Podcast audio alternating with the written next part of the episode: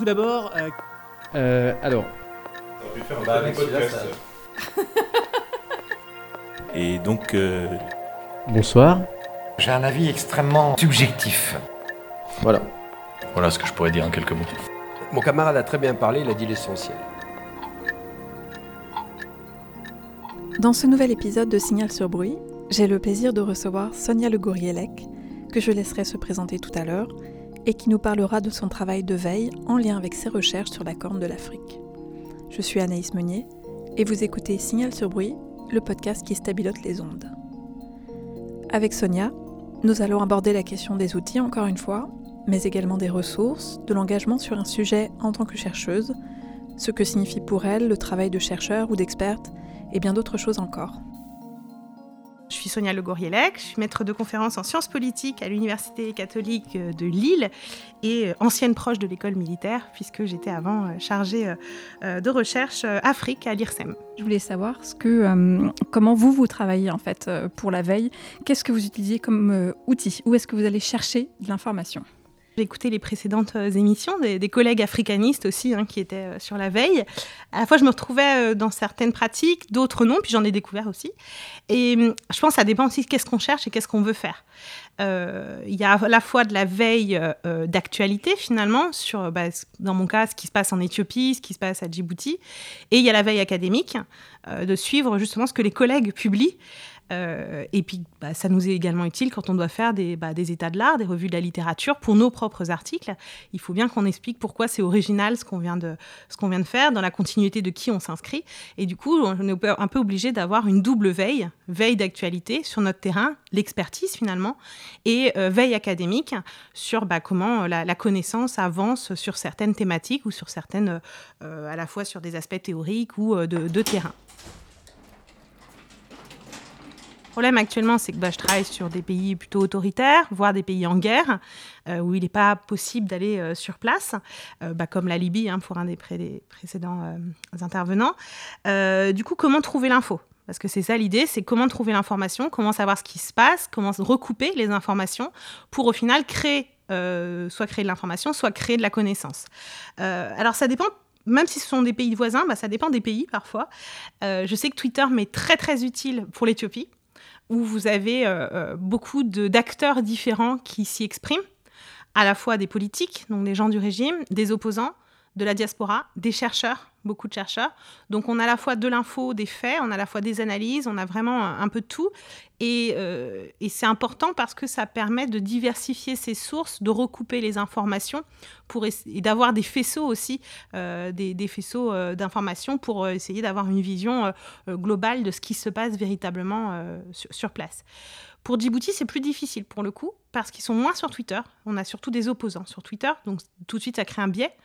Et je le sens d'ailleurs, quand je vais sur le terrain, j'ai l'impression d'avoir une vision plus modérée ou plus complète de ce qui se passe, parce que je vois à la fois des gens du régime, à la fois des opposants, où je les vois à Bruxelles ou en Belgique.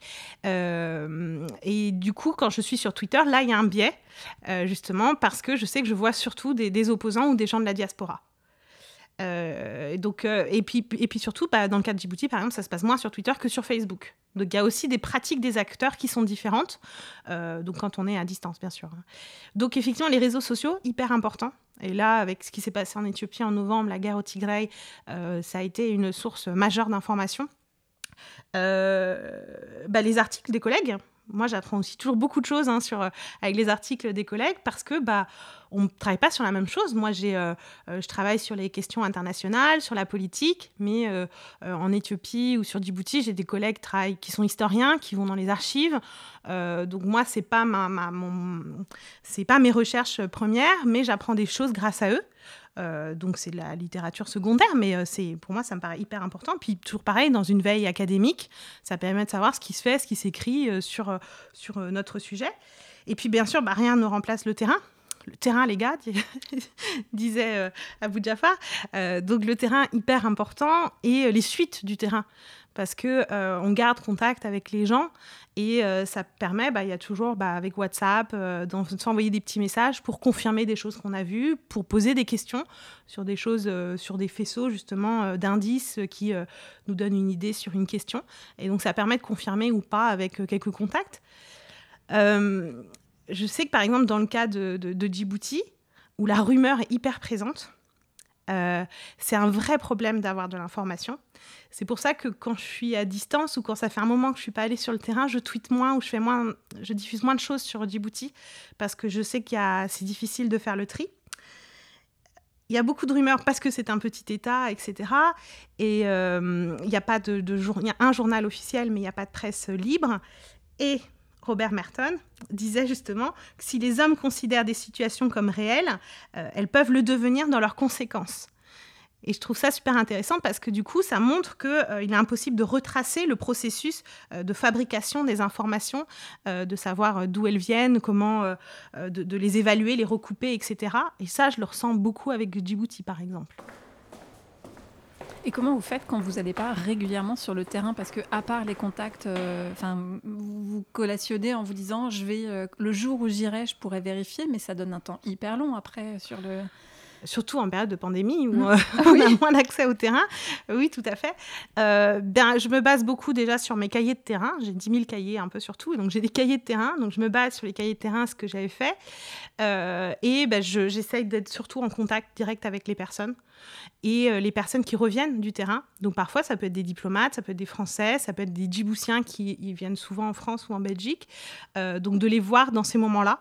Parce que je sais qu'il peut y avoir aussi une crainte de laisser des traces écrites. Donc, même le WhatsApp, il y a quand même un filtre, en fait. Donc, il faut les voir autour d'un café ou un coca. Et donc, dans ce cas-là, je peux poser des questions, prendre un peu le climat du moment. Et c'est là que j'arrive un petit peu plus à recouper les choses. Est-ce que vous pouvez revenir sur vos cahiers de terrain ? Parce que je trouve ça très intéressant. On n'a pas encore parlé. Parce qu'on a parlé de Zotero, mais... dans les outils, oui, j'aurais pu parler effectivement alors de Zotero. Moi, j'utilise aussi Zotero, que je classe d'ailleurs comme mon ordinateur, comme mes fichiers d'ordi, avec les articles en cours, les articles à venir, les idées d'articles. Et effectivement, j'ai des cahiers les cahiers de terrain, donc où je note tout ce qui se passe sur mon terrain quand j'y suis. Donc, c'est un peu le carnet intime, finalement, mais du terrain. Parce que je crois que c'était Delphine Deschaudutard qui disait ça dans un des podcasts, qu'il était aussi, quand on fait des entretiens, important de noter le contexte. Et c'est vrai, moi, dans mes cahiers de terrain, je le note, mais instinctivement, la personne arrive en retard, de mauvaise humeur, on s'est retrouvé à tel endroit. Ça peut expliquer des biais, ça peut expliquer des positionnements, ça peut... Donc, j'ai plein de cahiers de terrain, très mal écrits dans tous les sens, à l'envers, parfois dans le taxi, parce que j'enregistre pas. Les gens sont un peu craintifs si on sort un enregistreur. Donc, j'essaye de faire marcher la mémoire. Et en général, dans le taxi, juste après, je suis en train de tout noter ce qui s'est dit, ou en tout cas des mots-clés pour m'en rappeler. J'ai des carnets d'idées de recherche. J'en ai un, où effectivement, quand j'ai lu un papier, quand j'ai entendu quelque chose à la radio, ou quand j'ai eu un entretien, je me dis, un jour, il faudra faire un article sur tel sujet. Donc là, il y en a pour quelques décennies. J'ai aussi, dans les outils qui ne sont pas des outils, ça je crois que c'est un truc à retenir, c'est quand même beaucoup de bricolage finalement, la veille. En tout cas, quand on n'a pas des outils pros, que je ne sais pas s'ils existent en plus. Je donne un exemple, quand il y a eu la guerre au Tigray le 4 novembre. Là, je me suis dit, il faut que je suive au jour le jour ce qui s'y passe.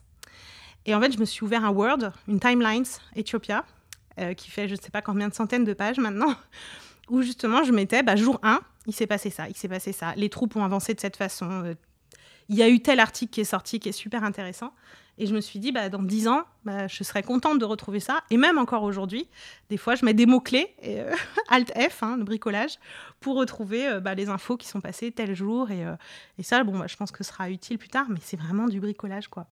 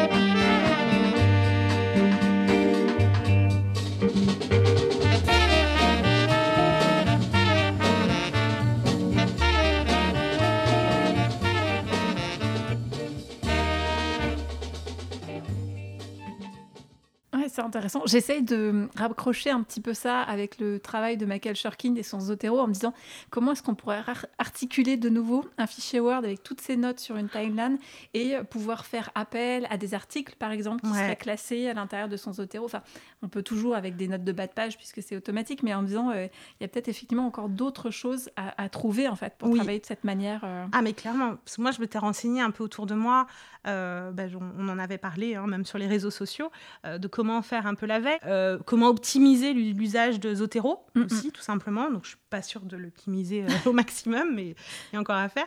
Et justement quand il y a eu le conflit en Éthiopie, je me suis dit qu'est-ce que je peux utiliser comme outil qui va m'aider plutôt que d'avoir un Word de 300 pages avec de l'anglais, du français que j'ai juste classé par journée en fait. Ouais. Des fois je me dis tel homme politique, est-ce qu'il a dit quelque chose, est-ce qu'il a voyagé, je fais Alt F et je cherche son nom comme ça. Donc c'est vraiment du bricolage pour le coup, et il y a sûrement moyen d'optimiser, parce que je crois que la veille c'est ça, c'est d'optimiser au maximum pour gagner du temps et savoir aller à l'information la plus pertinente et véridique, me semble-t-il, parce qu'on doit traiter un ensemble, une masse d'informations et de faire le tri dans cette masse d'informations qui peut nous prendre un temps infini.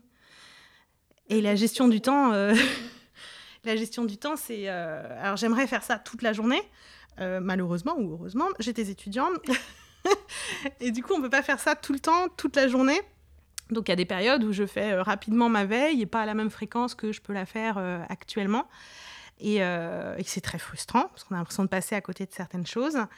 Mais bon, on n'a pas le choix, il faut gérer les différents... Mais sur Internet, par exemple, parce qu'on parlait d'articles notamment, est-ce que vous faites, sur certaines bases, des mots-clés que vous remettez souvent pour, dans telle ou telle base d'articles, récupérer ce qu'il y a le plus récent, enregistrer une requête pour avoir les derniers articles sortis, ou bien simplement vous faites le tour avec des signets sur votre moteur de recherche, et puis allez voir les sites les uns après les autres pour savoir ce qu'ils ont publié? Alors, il faudra vérifier, mais il me semble que c'est InnoReader, où justement j'ai mis quelques sites comme ça que je veux suivre, donc je l'ouvre de temps en temps.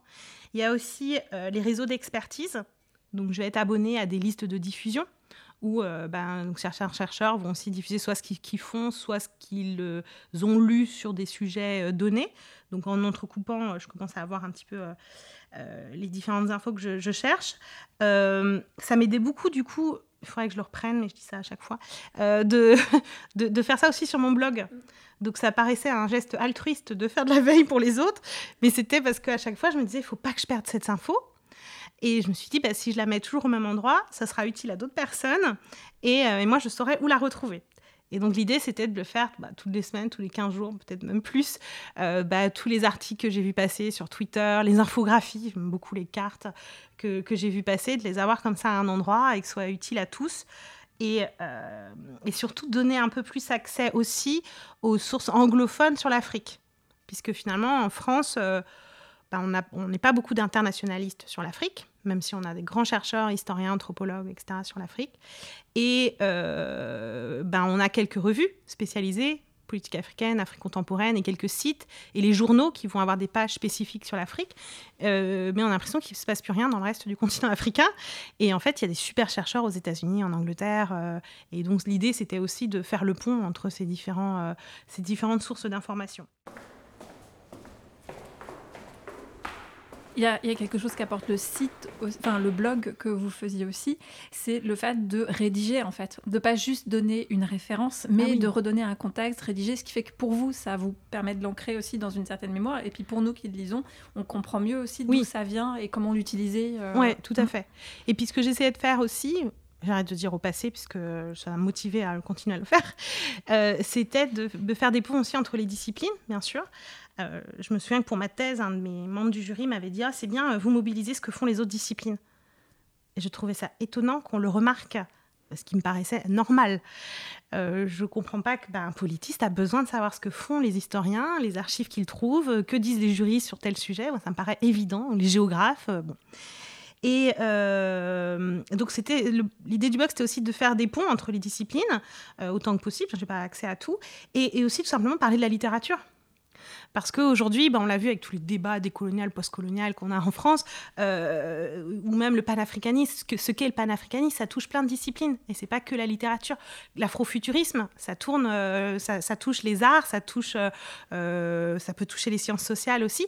Donc c'était aussi de parler de ce qui se fait. Tiens, là, Mabanckou vient de sortir tel livre et il nous intéresse sur tel aspect. C'était un peu ça. C'est aussi de faire des ponts entre les différentes sciences ou les cultures et les sciences.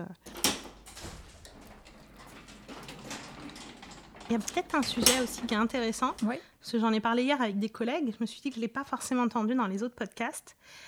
Quand on fait de la veille tous les jours sur certains sujets, il y a quand même un moment, un poids émotionnel qui peut être assez important. Et je le dis parce que en novembre, j'étais vraiment tous les jours sur l'Éthiopie. Pour le coup, j'avais pas à ce moment-là, je suis dans une période où j'avais pas de cours, donc je pouvais me consacrer totalement à ça. J'étais tous les jours sur l'Éthiopie, je vivais, je mangeais à Éthiopie, je dormais à Éthiopie, je me réveillais le matin en me disant mais qu'est-ce qui s'est passé, etc. Et en fait, là, je me suis rendu compte en début d'année que ça avait un poids quand même très fort. Émotionnellement, parce qu'on parle tous les jours, je lis sur des viols, des famines, des enfants tués, et ça me rongeait un peu, parce que ça crée aussi une aigreur, parce qu'on se dit, mais pourquoi tous les gens ne sont pas en train de s'intéresser à ça, là, maintenant ? C'est le sujet majeur, pourquoi vous ne vous y intéressez pas, pourquoi vous continuez votre vie au quotidien. Donc là, j'ai aussi dû faire de la pédagogie avec moi-même, m'auto-réguler en me disant, là, la fréquence, je vais un peu réduire. Je vais faire pas tous les jours de la veille, je vais y consacrer que un temps dans la journée ou tous les 2 jours. Mais on peut pas faire de la veille tout le temps sur le sujet. Déjà, c'est un puits sans fond.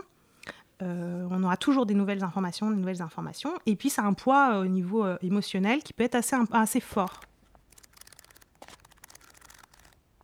Et ça crée en plus un gap, en fait, avec les gens.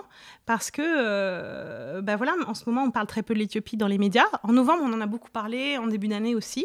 Là, en ce moment, on en parle très peu. Alors même que, il y a une famine qui semble être organisée. On parle de génocide ou d'actes génocidaires. Et moi, dans ma tête, ça me fait écho quand même à 94, au Rwanda. Certains comparent avec Srebrenica. Et du coup, il y a un moment, on se dit, c'est quoi mon rôle de chercheur ? Ou de veilleur ou de chercheur. Le rôle du chercheur, c'est de donner du sens. Et j'ai pas envie dans 10 ans de me réveiller en me disant qu'est-ce que j'ai fait ce jour-là, à ce moment-là. Parce que pour le Rwanda, on se dit tous j'avais tel âge, comment j'aurais réagi, etc. Et là, ça se déroule en ce moment, en fait. Et du coup, il faut aussi se protéger parce que si on oublie son rôle de chercheur, si on passe dans un côté plus militant, si on fait de la veille tous les jours, c'est soi-même que ça attaque à un moment.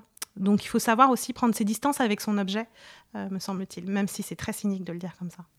Non, mais je pense que c'est aussi pour ça qu'on est dans une posture de recherche, c'est qu'on n'est pas ou militant politique ou journaliste. Enfin, chacun doit traiter l'information selon ce qu'il a besoin d'en faire par la suite, oui, effectivement. Tout à fait. Et je me répète ça assez souvent. C'était Christopher Clapham, qui est un professeur anglais, justement, sur la Corne de l'Afrique, et sur l'Éthiopie en particulier, à qui on demandait... dans une réunion, c'est quel est le rôle du chercheur, vous, quel est votre rôle, comment vous analysez. Et il disait c'était de donner du sens. Et je l'ai tellement pris au pied de la lettre que quand le 4 novembre, les Tigrinya ont attaqué une base fédérale dans le nord de l'Éthiopie, en fait, j'ai mis des mois à comprendre pourquoi ils ont fait ça. Et me semblait-il que c'était le rôle du chercheur. Pourquoi se sont-ils lancés dans une opération suicide de la sorte ? Et en fait, du coup, je me suis rassurée aussi en parlant avec Christopher Clapham qui m'a dit je ne sais pas si on le saura un jour, moi-même, je ne comprends pas. Je me suis dit là, ça me soulage d'un sacré poids.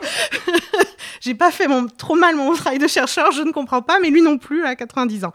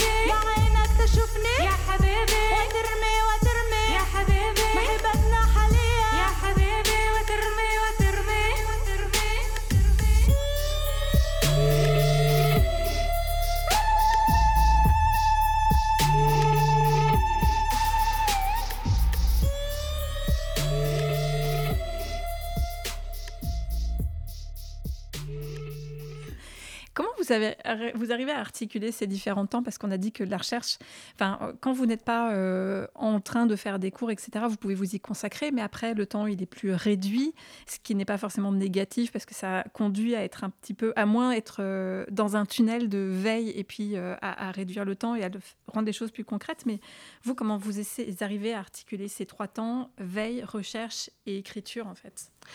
Alors, dans les périodes d'enseignement, je réduis au maximum le temps de veille. Donc, c'est-à-dire que je vais suivre que certains journaux qui, je sais, vont me donner des informations sur Éthiopie, Djibouti ou le reste de la région. Je vais suivre que certains comptes sur Twitter ou des listes. On a des listes, une liste Éthiopie, une liste Djibouti, etc. Donc, ça va être vraiment réduit au maximum, pas tous les jours, une ou deux fois par semaine. Après, effectivement, la période d'enseignement, d'examen administratif, donc il ne reste plus grand-chose. Il y aura cette période où je vais pouvoir me remettre à écrire ou à reprendre les travaux là où ils en étaient. Et je vais toujours, effectivement, avoir une période où je me remets à jour, entre guillemets. Donc là, ça va être la grosse période de veille. Et en général, au moment de la phase d'écriture ou de pré-écriture, on ne fait plus trop de veille. Enfin, on se met à jour, mais il n'y a plus trop de travail à faire là-dessus. Le travail, c'est plutôt la veille académique. Parce que là, il y aura le gros travail à faire de la revue de la littérature, où là, on a besoin effectivement de faire plutôt la veille académique. Et là, j'ai découvert des outils super bien pour faire la veille académique. Alors, on connaît forcément Google Scholar, Google Books, tous les Google, Academia, ResearchGate. Mais j'ai trouvé aussi une application qui s'appelle Research, que j'ai sur mon téléphone, où on peut sélectionner toutes les revues du monde qui nous intéressent dans notre domaine. Et en fait, tous les jours, on peut aller voir quels sont les articles qui viennent de sortir dans ces revues. Donc, au lieu de s'inscrire à toutes les revues, on peut s'inscrire en ligne pour recevoir les nouveautés. Et bien là, c'est tout centralisé sur une appli et c'est très pratique, que je recommande à tout le monde. Mais ça veut dire qu'en fait, on a accès au titre et à un peu de résumé, mais pas forcément à l'article lui-même. Non, on a l'abstract. On a le titre, on a l'abstract, parce qu'on a sélectionné cette revue. Donc, par exemple, si j'ai sélectionné Journal of International Affairs, Politique africaine et International Security, à chaque fois qu'il y a un nouveau numéro, c'est sur le déroulé de l'application. On a le titre, on a l'auteur, on a les informations, la date, etc. L'abstract, on peut se l'envoyer par mail et puis après, on fait le classique connexion sur les bases de données du CDEM pour... Bien sûr, on ne va pas du tout sur Sci-Hub ou des choses comme ça. Non, bien sûr. LibGen, tout ça, c'est inconnu. Mais non, vraiment. Et moi, j'ai aussi, bon là, il est moche, mais j'ai aussi besoin que l'environnement de travail, et ça comprend tous mes petits carnets, soit joli. Et j'aime bien aussi, pour me motiver, aller sur des sites de méthodologie, pour comprendre s'il y a des nouvelles astuces, s'il y a des façons d'être plus efficace, de mieux faire le travail de veille. Je sais qu'il y a des chercheurs, alors lui, c'est un prof mexicain, Raoul Pacheco Vega, qui a un site internet, justement, où il explique comment faire de la veille, comment faire une revue de la littérature, comment lire un article académique. Alors, c'est très professionnel. Hein. Il a 10 fluos. Je pense que ça prend encore plus de temps. Mais du coup, je trouve qu'on peut piocher, effectivement. C'est pour ça que je trouvais que c'était intéressant de faire des émissions aussi pour comparer les pratiques de chacun. Parce qu'on peut piocher aussi chez chacun les meilleures pratiques. Alors, parfois, c'est les meilleures pour une personne et ce n'est pas une très bonne pratique pour soi parce qu'aucun de nous ne fonctionne de la même façon. Oui, c'est quelque chose qui moi m'avait beaucoup marqué, la dichotomie entre un parcours de recherche comme celui de Michael Schurkin qui travaille sur des sources secondaires pour faire des documents qui seront vraiment des sources tertiaires, vraiment de la synthèse, et Jaleer Shawi qui va travailler sur de la source primaire, du témoignage, pour ensuite prendre aussi des documents académiques pour faire sa recherche à lui. Et en fait, votre travail, il est mixte. En fait, en fonction des écrits que j'ai, je suis soit académique, soit expert. Je suis académique parce que je travaille sur des thématiques de recherche, sur les petits États, sur des politiques étrangères, sur des armées africaines. Mais j'ai des terrains qui sont, par exemple, dans la Corne de l'Afrique, où je vais aussi faire de l'expertise. Quand on va me demander pour un magazine d'expliquer la guerre au Tigray, là, je fais un peu plus de l'expertise. Et là, la veille informationnelle, elle est hyper importante et elle est au cœur parce qu'il faut que j'apporte quelque chose, des nouvelles informations où il faut que j'apporte des connaissances nouvelles sur le sujet. Ce qui est un peu moins le cas, j'ai pas besoin d'être à jour, au jour le jour, quand je fais des articles académiques. Au contraire, on est censé avoir des hypothèses et avoir une thèse qui dépasse le temps court de l'actualité. Donc, c'est deux travails différents, il me semble, mais complémentaires. Et de fait, c'est quoi les autres blogs que vous utilisez ou que vous aimez lire ? Enfin, s'il y en a d'autres qui vous viennent comme ça Alors, je suis un peu moins blog en ce moment. Ou pas blog ou site, mais oui. Sur des ressources en fait, académiques. Je regarde beaucoup African Argument. Ce sont des chercheurs en fait, qui écrivent sur un fait d'actualité sur le continent africain. Je suis toujours Manka Cage, qui est hébergée par Washington Post, où un peu à la manière de The Conversation, un chercheur va décrypter un fait d'actualité au regard de ses recherches et parler de ce qu'il fait, lui, sur le plus long terme. Donc, c'est encore un moyen de lier l'actualité directe à court terme avec la recherche sur le plus long terme. Avant, on est passé sur Twitter, qui est un peu plus immédiat, où on a créé nos listes de pages à suivre, de comptes à suivre.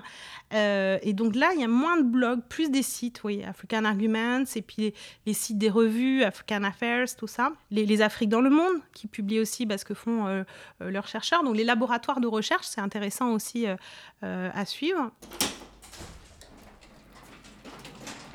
Et la dernière question que je voulais vous poser, c'est est-ce que vous avez peur de vos biais quand vous êtes en tant que chercheur, enfin chercheuse ? Oui, alors ça c'est une question qui revient quand même fréquemment, où on se questionne beaucoup là-dessus, parce qu'on a tous des biais, on est situé, je suis une femme, je suis française, je travaille sur le continent africain, donc on a tous des biais, mais normalement la méthode scientifique... c'est une quête de neutralité axiologique, comme on dit, et donc on essaye d'avoir du recul, justement, sur la façon dont on est situé et de trouver des moyens méthodologiques, de les dépasser. Alors, je sais que ça a été beaucoup questionné, ça a été remis en question avec tous les débats sur les décoloniales, les postcoloniales, etc. Donc moi, j'ose même plus dire ce que je suis ou quoi. Je me retrouvais dans les études postcoloniales, mais ces derniers mois, on a tout mélangé, tout étant mis dans le même sac. Je résumerai d'ailleurs en disant que je suis plus pour un regard décentré pour l'histoire globale, pour avoir un regard décentré, pour les relations internationales, les théories des relations internationales sont forgées dans un espace européano-centré et il faut aussi tester des hypothèses sur des terrains différents. Et donc, décentrer le regard, c'est ce qui me semble être le plus important actuellement. Mais ça m'a posé beaucoup de questions parce que... je sais que j'ai eu des débats, par exemple, avec des Éthiopiens qui ont tout de suite disqualifié, non pas mon travail, mais ce que je représentais avant même de lire le travail, en me disant, de toute façon, tu es blanche et française. Et je sais avoir eu des débats avec eux en disant, mais justement, moi, je serais mal à l'aise de travailler sur la France et d'écrire sur la France, parce que dans cette quête de neutralité axiologique, j'ai un gros travail à faire pour me déconnecter de la France et de mon objet. J'y suis née, etc. Et du coup, vous devriez avoir le même regard. Alors bon, c'est peut-être un excès qu'il y a aujourd'hui parce qu'on a peu écouté justement les chercheurs des pays du Sud et qu'il faut sûrement rééquilibrer, mais sans passer peut-être vers cet autre excès. Et donc voilà, on met en place des méthodes, on essaye de regarder quels sont nos biais, parce qu'on en a tous, donc il faut les observer et trouver quels moyens méthodologiques on peut mettre en place pour dépasser ce biais et atteindre cette neutralité axiologique qui est sûrement inatteignable, mais c'est une quête en tout cas. Merci beaucoup Sonia. Merci. Encore merci à Sonia Le Gouriellec pour sa participation et pour conclure ainsi cette première saison de Signal sur bruit. Je vous souhaite de bonnes et reposantes vacances et je vous donne rendez-vous en septembre pour un épisode un peu spécial qui prolongera l'été avec des cigales, du vent et du soleil italien. Je profite de ce dernier épisode pour vous dire que la prochaine saison débutera sous l'égide d'une nouvelle collaboration puisque Signal sur bruit prend désormais ses appartements dans les locaux de la revue Infection. S'il change de maison et de logo, il ne change pas d'adresse et vous trouverez tous les épisodes sur le site d'Audioblog ou sur votre plateforme d'écoute favorite, iTunes, Spotify, Deezer, etc.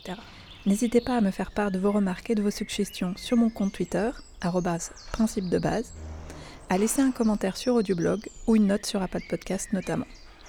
À très bientôt pour un nouvel épisode de Signal sur bruit, le podcast qui stabilote les ondes.